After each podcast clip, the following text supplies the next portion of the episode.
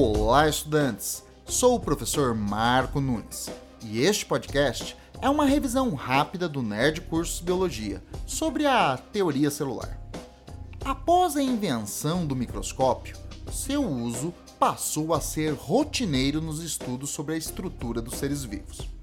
No século XIX, dois naturalistas alemães, Theodor Schwann e Matthias Schleiden, estudando respectivamente animais e plantas, concluíram que todos eles eram constituídos por células.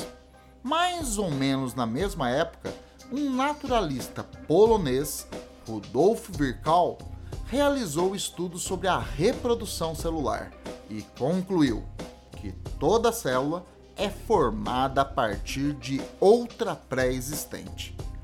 As conclusões dos três pesquisadores ficaram conhecidas como a teoria celular e colocaram as células no centro dos estudos da vida. A célula era, a partir de então, considerada a unidade fundamental dos seres vivos. Atualmente, a teoria celular é mais abrangente, pois a ela somaram-se os conhecimentos bioquímicos e genéticos. Então, podemos sintetizá-la atualmente assim: todos os seres vivos são constituídos por células. Toda célula é formada a partir de outra célula pré-existente.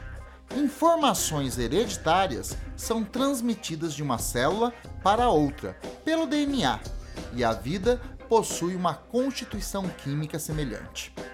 No século XX, o desenvolvimento de um novo tipo de microscópio, o eletrônico, permitiu a descoberta dos vírus, as únicas entidades biológicas que não possuem uma estrutura celular, portanto, uma exceção à teoria celular.